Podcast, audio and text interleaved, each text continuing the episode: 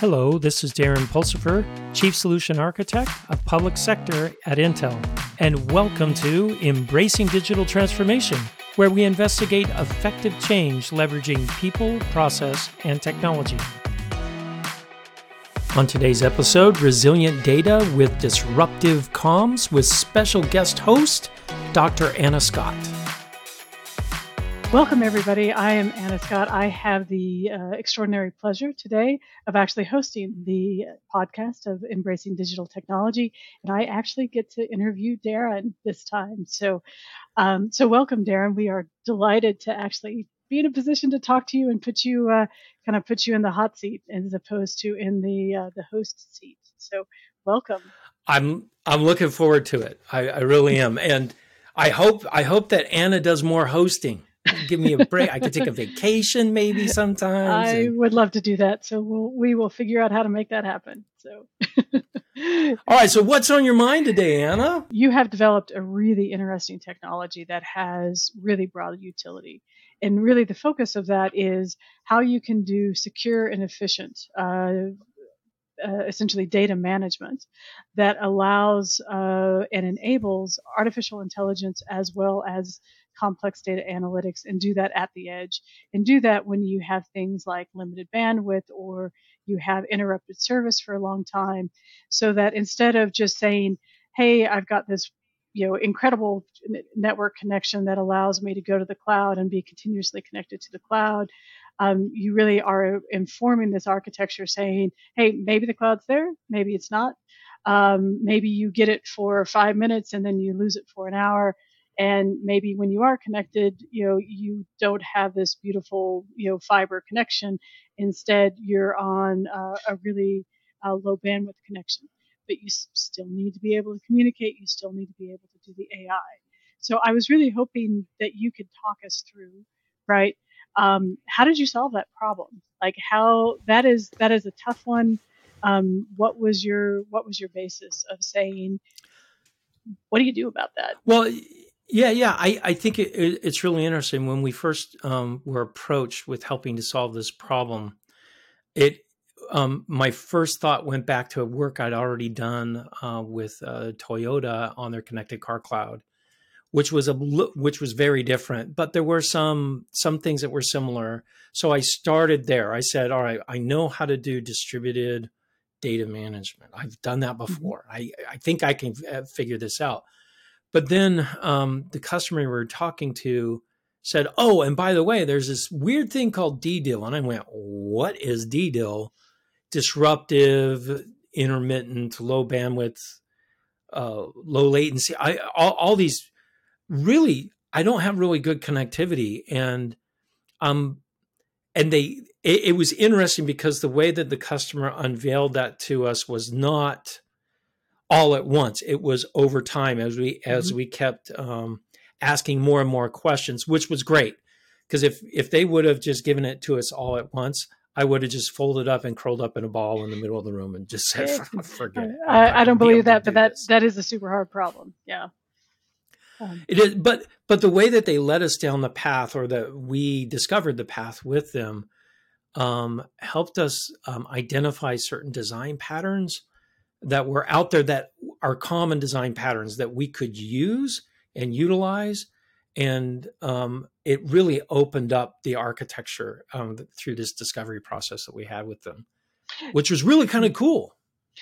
I I totally agree. So so maybe walk us through how how you solve the problem right in terms of i know i know you had some data data management constructs that used as a, a basis but give us a quick overview in terms of how you what your solution is um, and then maybe backtrack a little bit and say you know uh, what were the data management design patterns that kind of informed where you ended up?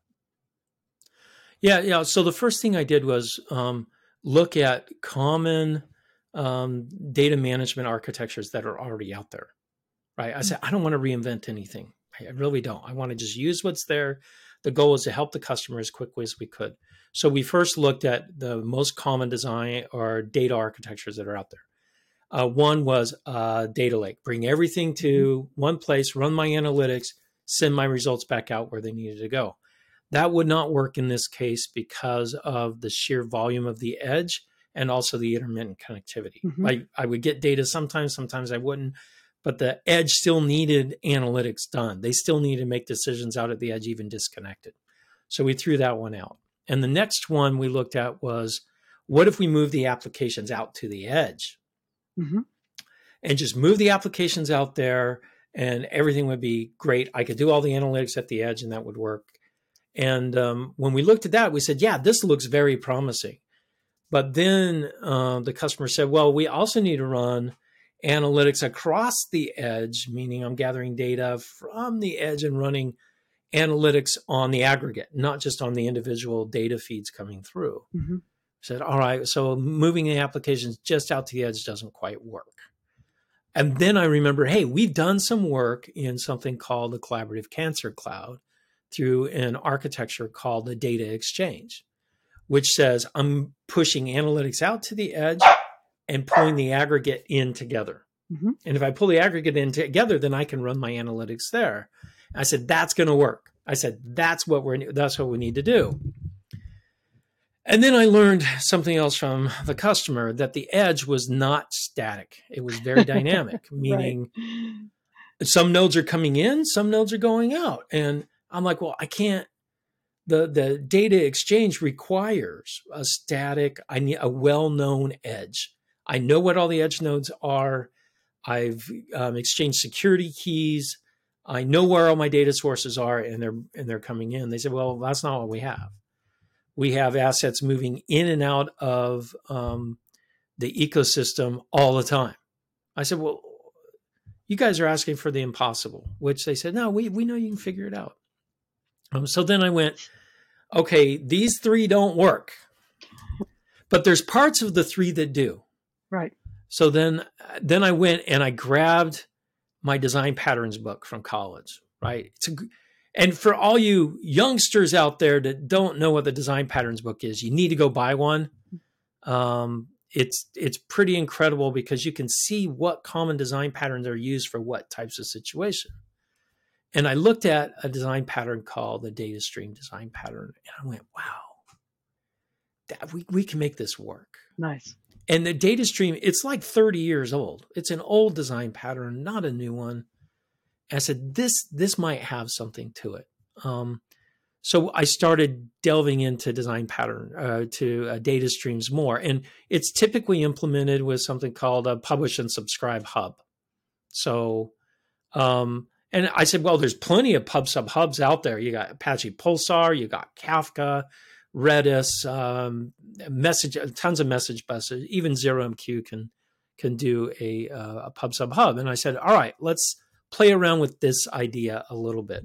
How can I create data streams in this architecture that allow for consumers and producers quickly and dynamically because they're decoupled? It it fit. It said, yeah, this is going to work. So that's that's kind of how we led to that that first discovery um, on hey, we could use um, data streams to, to make this all work.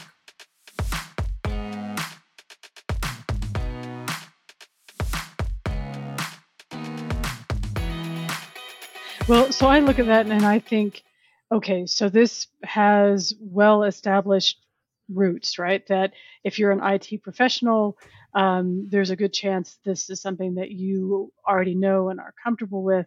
Um, you're using a lot of I mean, like you said, there's a ton of pub sub hubs. The data the the data management structure is very well known. If I put those two things together, what I want to think is this is something that IT folks will understand. It isn't going to take a ton of training to get them up to speed on. So putting together an architecture using those types of foundations that that's you know it's it's not a, a, massive lift to say here's a whole new skill set and go back and train yourself for the next year and then maybe you're ready to adopt. Can you talk through that a little bit? Like is this a is this as easy as it sounds or is there is there more to it? Eh, you know when i first i'm glad you brought that up because when we took this back to the customer they go okay yeah that's that's that that's something we understand. We already have a pub sub hub but what you're suggesting darren doesn't work I said, Well, what do you mean it doesn't work? He says, Well, because PubSub hubs, I have to allocate topics ahead of time. I have to create this um, PubSub hub ecosystem um, statically ahead of time. I have to know everything ahead of time. And how do I how do I do that effectively? And I want to be able to do this quickly. I want to be able to turn um, new capabilities into the ecosystem quick. And I found that when I work with Kafka or when I work with Apache Pulsar, setting up those data streams is difficult. It's hard. Mm-hmm. Um, setting up the security, all that part. And I went, oh, crud, I got to go back to the drawing board. So I took my background in DevSecOps, which I've got a long, before it was called DevSecOps, back in the good old days where you had CVS and people don't even know what that is, RCS. Um, and I said, all right, how can we package up data streams into something that's consumable or um, composable in the DevSecOps pipeline? And I said, okay, so what what do I need in order to do this work? I have a data transform, an AI algorithm or mm-hmm. deep analytics, whatever I'm doing, I'm transforming data or sets of data from one thing to information coming out on the other end. And I said, all right, what if I could bundle that together with data stream definitions, input stream and output stream definitions? So I created this bundle that mm-hmm. I could push through the data ops pipeline. And then when it got deployed, it would automatically create data streams in the PubSub hub and set up all the security for it. Wow. I said, whoa, wait. that simplifies everything, right. right. The developer only has to worry about the algorithm now or the AI mm-hmm. model. And all of the complexity of setting up a pub sub hub and securing it, we can take care of in a generic way. Mm-hmm. Um, so that was that was kind of our approach. We said, "Oh, all right. So how am I going to do all of that?" We looked at another five or six design patterns to come up with all the rest of of the parts to simplify that complexity of working with uh, the PubSub hub. Wow. So so as always, I'm I'm really impressed by that because I do think one of the bad tendencies of engineers is that uh, uh, we love to solve uh, hard problems with even harder solutions. Um, yes, and and and really, you know, uh, and and to to essentially attack a problem this hard and do it with that level of uh, simplicity, I think is just a is just a thing of beauty, because we all know, like at the end of the day, to be able to deploy it and maintain it and have it be something that's used, you know, if you can make it simple and easy to understand and easy to you know, uh, easy to keep up to date, um, that is a way better solution than something, you know, that's the antithesis of that, right? So, um, well, I don't think I would have gotten there, frankly, if I would have known the whole problem space up front. Really? Okay. Um, no, I, I, I truly believe that because as we would make some progress and then show it back to the customer, they go, "Well, what about this?" and what about darn, can I still use that? And then and then it made me scratch my head and go, well, wait, wait, I, I understand something. So to me, I thought it was great because we were doing like co-architecture and discovery at the same time. And it was this really tight in, um, iterative process that we used with the customer, mm-hmm. meaning, what about this? And um, and and we would I, I, would say it was all slideware, but it wasn't because we were simulating some of the stuff mm-hmm. at the mm-hmm. same time as we were um, progressing the architecture.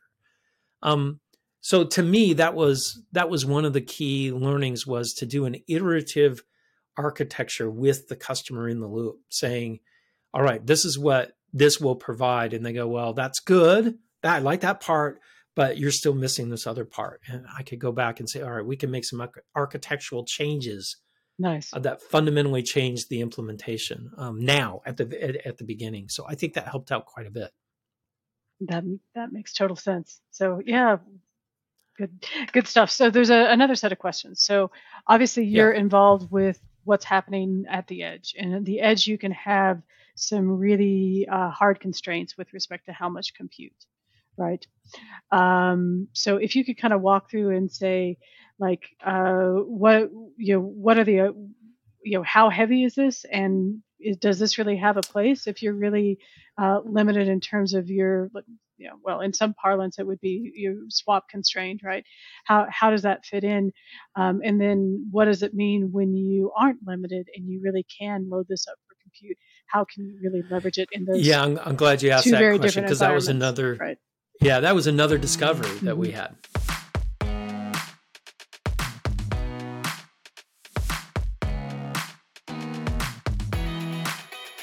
You know, I do most of my development in the data center and especially in the cloud, which means I have unlimited resources. right. So my application, so what if it takes two gig of RAM? No big deal, right? Um, I have done that before, right? I'm just going to include um, Splunk to, I yeah, Splunk is huge, right? I can't do those sorts of things. So when we started talking more with the customer, they go, well, yeah, I want this running on the edge. It needs to run out there um, in a um, size, weight, and power constraint, swaps um, constraint. Mm-hmm. And I said, okay, well, you know, what do I get? Like 16 cores, 32 gig of RAM? He says, two cores, four gig of RAM tops mm-hmm. on some of the edge. And they're atom chips, right? They're not like b- big old Xeons or anything like that. And so I'm like, okay, so the fundamental part of managing the data streams and and having the algorithms out there that part that i automatically manage the data streams that needs to be very very small mm-hmm. and and as lightweight as i can possibly make it so i started ripping stuff out i started saying well i don't really need that that that can go or i had some third party packages that just made it easy to do some things so i wouldn't have to write the code but it came with a whole bunch of stuff with right. it because they were using third party packages so I had to go, well, you know what? I could write, I could easily write that instead. That's it's simple. Um, the algorithm that I need there is a simple, so I'll just write that part myself, and I strip things down um, to the bare metal, um, uh, or the bare metal to the bare minimums, mm-hmm. so that I could get um, the stream manager part of this as small as I possibly could. Um, and now we're under we're under 100 megabytes um, for the wow. stream manager and a saber, as as we call it, um, uh, running out there at the edge. And I think we can maybe even get that under 50 meg if I if I try even harder, um, which I want to do. Of course. I want to get to that point where I can say I can run this on um, a watch, right, on a smartwatch or or something like that, right. um, and that it can handle things. The other thing that um, we learned was the algorithms that are doing the inference, which I don't do any of the inference stuff at all. Right. I don't do any of the data analytics. I'm just providing a container for that to happen in.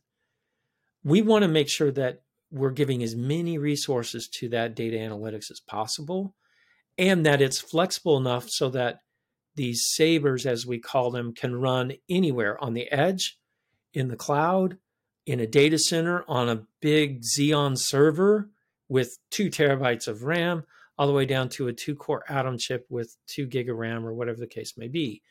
That the sabers are portable, that they can um, they can go anywhere and create this dynamic mesh based off of the type of algorithm that mm-hmm. needs to run and the resource requirements that they have. Okay, so, so that that was the goal. So what it sounds like then is really because the uh, and we, we haven't actually called this by name yet. So this is the uh, sentient agent bundle resource or the Saber uh, architecture. And so it sounds like what you're able to do with the Sabers is your overhead for running your system is quite low. But what really sets your system requirements is how much data do you have and what kind of analytics do you need to run on it and and that's Correct. really what determines your system and so you can really as you said run this anywhere and then, you know, the real question on can you run it as lightweight as you want on the edge is, hey, what is your data and what are you trying to do to that data? Um, and what kind right. of, you know, how are you going to support that? And same thing with respect to memory and storage. So that sounds enormously scalable and really like take it anywhere, do anything with it. Just make sure you understand how you how you have to process your data. Right, exactly. For for example, I, I run Sabers on my laptop. It's 32 gig of RAM laptop. It's it's a it's not even our latest Intel processor. I think it's like a, a Gen 9 or something like that. And we're up to like 13. So I need to talk to my. need to talk to IT. better- Yeah. yeah, I need to talk to IT.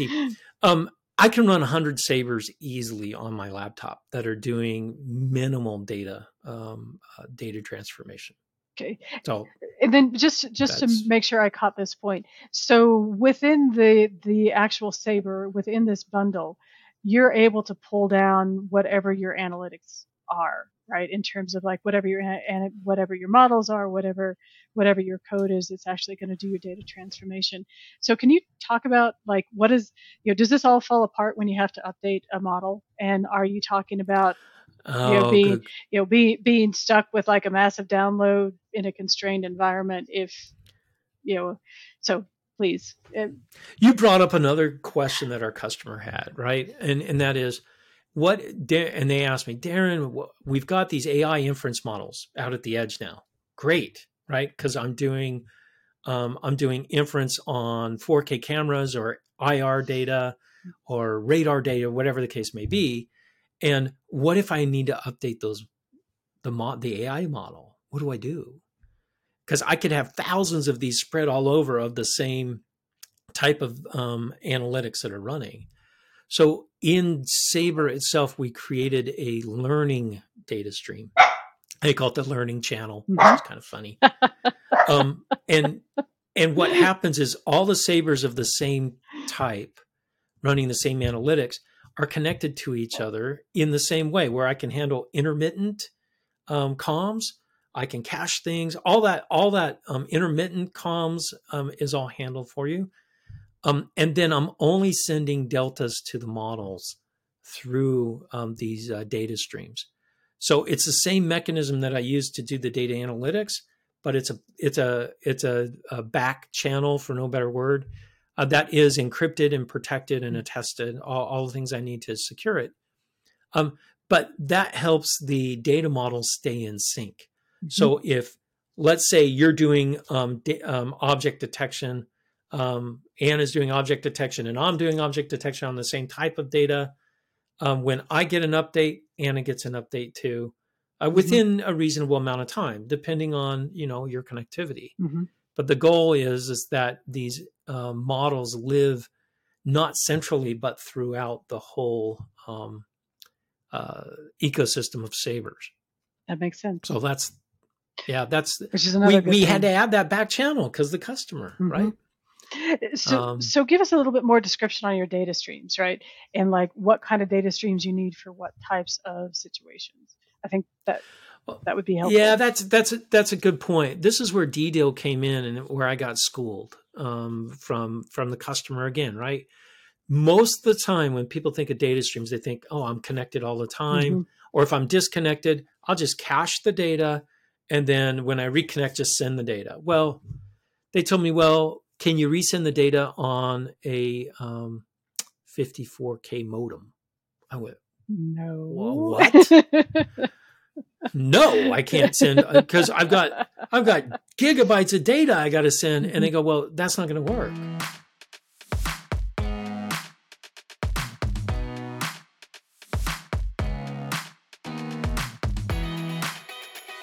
so we came up with this concept on the data streams and we call them data channels and um, this is actually pretty cool i was i was happy but this was like wow this works cool we used a policy strategy design pattern um, which says that policy can dictate when certain channels on the data stream are active and not active. And a channel is defined by policy as well. So I could have a channel that would be like a real time channel where I'm sending all the data that I've transformed, I'm sending on the real time channel all the time, all the time.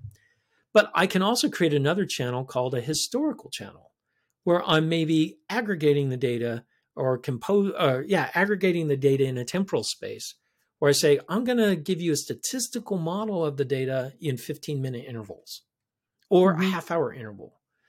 Um, and then you can have a summary channel that says, I'm going to update just the summary of what's happened over the last half hour. And that's all I'm sending, So you just the summary of the last half hour. right. So you can get the the what comes across on a data stream can be quite small, right? It can be very Right. small. And the cool thing about it is the the consumer of that data stream, all they know is that I've subscribed to a data stream. And the channels are known throughout the whole ecosystem because the policies can be applied across the whole ecosystem. So no longer does the algorithm have to know about um, how to connect to what channel or that. All mm-hmm. that stuff is handled for you in the stream manager. Uh, so the algorithm goes, "Hey, I just got a sum. I just got information on the summary channel. That means that maybe that downstream somewhere else was running in a, a environment where they could not communicate for a long period of time. Mm-hmm. And now they've prioritized how they're going to send data. I can only send the summary because that's all the bandwidth I have right now. So they prioritize. I send summary, I send historical, and then I send real time and see how much I can pump over this uh, network connection that I have for maybe five minutes. Okay. So it doesn't starve the upstream data analytics that are happening on that data stream. It will feed it as much as it can possibly give it in uh, through these different channels. And the cool thing about it is the channels are defined across the whole ecosystem. Um, so there's consistency throughout the whole ecosystem, and and that's one of that's one of the beauties of that architecture. Nice. So it sounds like then you there there's upfront work in saying what is your system and what does that system need what's the expectation with respect to communications as well as your sensor types and your analytics and then you need an intelligent design around your policy so that it really executes the way you need it to look um, how easy is it to to set your policy in place and get that into into your sabers? um, it, it, it's that was one of the things that we had to put up front. Mm-hmm. Um, is we had to make it easy to define the um, the channel policies, both creation and activation and prioritization. Those are the three types of policies that we have. Uh, very easy. It's all um, JSON um, configured in, in, JavaScript. If if you need to write any um, uh, any um, code in in there um, where you're doing really fancy things with the channel, so it's it's very straightforward and easy. And what we found was, or uh, people that were doing distributed edge were writing these policies anyway, but they were hard coding it in the applications themselves. Oh wow! So there was no consistency across deploying multiple applications on the edge. So we saw a lot of non reuse, if that's a word, a lot of duplication of effort. Right because I would deploy one capability and I'd have to know what all the comms links were and their bandwidth and all that stuff. I'd have to know all that up front. With this and the idea of the data streams, I can deploy um, individual sabers that can take advantage of low lower end sabers that are doing object detection and change that into tracking an object through a multiple um, multiple edge devices. And i can add oh uh, an object disappeared. That could be another saber. Or i can say mm-hmm. hey there's two objects that look the same in two different places another saber so i can add new capability very quickly by taking advantage of the data um, the the saber um, network that's already established and all those data transforms that are already out there that are working um, and, and and we've done this with the customer. They mm-hmm. were like, "Oh, I want to do this." I said, "Oh yeah, I'll have that to you this afternoon." What? I said, "Well, I'm just taking advantage of all the underlying sabers that are already there." Oh wow, you know that's one of the powers of of, of this uh, yeah. architecture. Because what it sounds like to me then is this is a system that is very easy to keep current with whatever new capabilities are coming out right? So we know AI is lo- moving at lightning speed. There's new stuff every day. Um, then this system is really designed in a way that, hey, if you've got a new model and you know where you want to use it, you make a new saber for it and you get it into you you get it yep. in with the right policy and now or actually maybe not even a policy change right you just say here's the existing policy that you can use to the to to control this new saber and now you can spread that across you know everywhere across your entire yeah. mesh, right? So yeah, in fact, one thing we're working on in the DevOps um, pipeline is in the deployment model. Like, where do I deploy my sabers? Mm-hmm. Um, we're we're working really hard right now so that the devices can advertise their capabilities and what they're what they're connected to oh, meaning beautiful. what sensors they're connected to mm-hmm. so when i drop a saber in i can describe in a saber what um what data sources it's looking for specific like uh, sensors and also what the capabilities are um, that it requires do i need a gpu do i need an fpga or a neuromorphic processor or, or things like that and then the sabers would automatically deploy out um, we want to get to that point because that that would be super. I was going to cool, say that right? sounds way too easy, right? You know, like where's where where are the the days and days of work to like you know do that do that oh, manually? I got a target. yeah, right. Um, so we really want to get to that point where the sabers can be very dynamic. Hmm. Um, even if I have a node go down, right, or I'm overwhelming, um, maybe it's a gateway that is doing sensor fusion, right? Maybe I'm overwhelming that maybe I can move a Saber to a box sitting next to it and still get all the data feeds coming in and do all the transformations on a bigger box because mm-hmm. maybe the AI algorithm's more intense. So I need I need more um, cores. I need a GPU or uh, NPU to do to do it mm-hmm. effectively. Mm-hmm. Um, Which the, that's where we want to do that more dynamic. The Saber network itself, hey, I don't care. Uh, they're they're they're completely decoupled. They can um, connect to each other through the pub sub hub. So. Uh,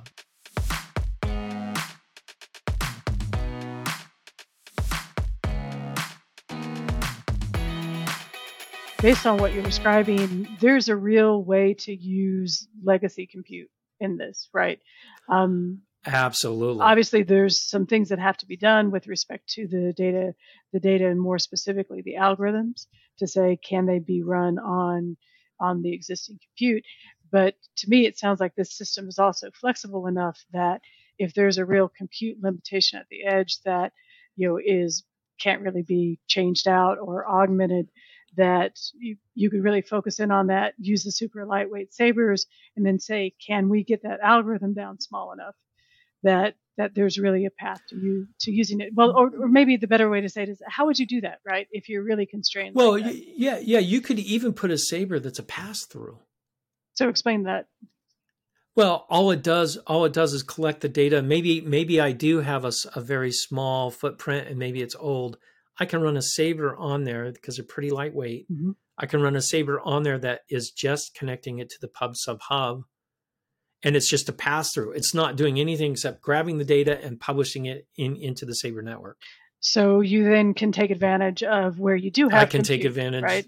Yeah, and yeah, exactly. Uh, obviously, there's still a network constraint piece of that, but that that means there is a clear way to work around that isn't re-engineering, that isn't adding, you know, adding in a, a new box or uh, or anything. Right, and yeah, the other option is to add even a small NUC, mm-hmm. right? Even an Intel NUC, I can add it sitting side by side, they're very lightweight and small. I can I can um, add it right next to a box that maybe doesn't have a network connection mm-hmm. or any way of talking outside except maybe a USB or an RS-232 cable. Wow, perfect. All right, connect that into a NUC, and now now it's in the Saber network. So now I have a new data feed. I can do tons of stuff with it with that data now. Beautiful. And I know we we need to get close to wrapping up here, but I do, and, and I'm going to ask you the hardest question with no time left. Oh no! Right, which is we all know that none of this can be put in place without a way to secure it, so that the data that's being transferred is is well controlled and well well monitored and protected. So, can you just do a high level of how you've approached security uh, with this uh, with your Saber architecture? Yeah. So yeah, that's that's a great question. First e- easiest thing, right? That we uh, that they're going to say, well, of course he's encrypting the data streams. Mm-hmm. Absolutely, right. I have to encrypt the data streams. Um, the keys um, are generated for data stream encryption and decryption in a rotating manner, and that happens at build time, um, where I establish uh, a hard uh, a root of trust and attestation of the sabers. So when they get deployed, they can be targeted to specific categories of machines that I trust. Mm-hmm. The reason we had to do that is a saber, if it got out in the wild and um, could just be deployed anywhere, someone could take a USB key with the saber, plug it into anything, and now I could connect to the saber network. Yeah. which means I could feed it with garbage. I could feed it with tons of erroneous data. So we set it up so the sabers themselves are encrypted and they can only be decrypted on boxes that I have attested to, Beautiful. um, which is which is critical. That prevents spoofing and snooping um, of, of data on the data streams. So those are those are the mechanisms that we used um, um, to secure the sabers. Beautiful. Perfect. Well, I think we are close to wrapping up, but uh, and I said that was the last question. Of course, it wasn't. Um, is there anything else that we haven't that we haven't covered that that is, that we ought to be talking about with the with the sabers and how that architecture works? Um, you know, I it it it it has been a, a journey to to do it, and I appreciated the the process probably even more than the end result, which was we did a really cool way of doing iterative architecture hmm uh, with the customer because we could simulate the architecture and find holes in it and get feedback from the customer as we went through this discover what they knew inside them but they didn't know that they knew hmm by showing them things um, without writing a ton of code right to, to make it all all work for them in the, in the simulation. So to me that was probably one of the the most critical aspects of of doing this uh, work. Um, the sabers themselves i think they're pretty cool little technology but i couldn't do it without the partners that that we worked with. Mhm. our idea was let's use what's already out there if we can. Um, so we're using apache pulsar and we're using um, uh, vendors uh, to bundle this all in into a nice package and um, and sell it with our partners. So i i think uh, that's that's the direction that we're headed That's great. And then my understanding is uh, you're not married to Apache Pulsar, so if somebody needs a different pub sub, you've got yeah uh, with very little code changes, you can easily work with with whatever software the customer prefers, right?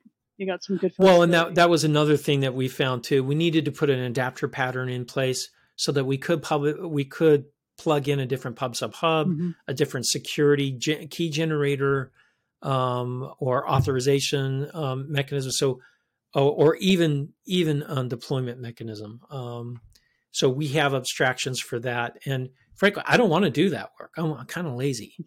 I want someone else to No, do that not, work. So but I'll just put an abstraction layer in there and call their stuff. That's that's the key. Perfect.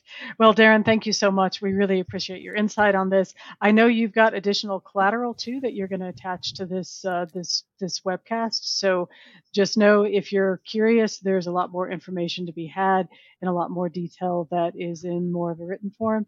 And Darren, uh, impressive stuff. Like I just like Eh, thanks, Anna. I see I see a lot uh, I see a lot of solutions out there that are extremely elegant and super hard to actually use and take advantage of. So uh, having something that folks can understand that takes advantage of their current knowledge, and I. Uh, it's a thing of beauty. So, um, thank you for the Oh, thank you. thank you for the detailed dive on this, and appreciate your time today. And well, and thanks for hosting. my I pleasure. appreciated it. this was It was of fun. wonderful to be in the in the interview seat. well, a nice change if nothing else, right?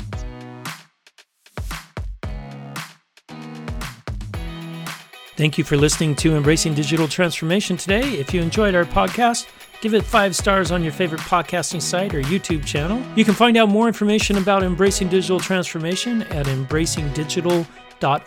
Until next time, go out and do something wonderful.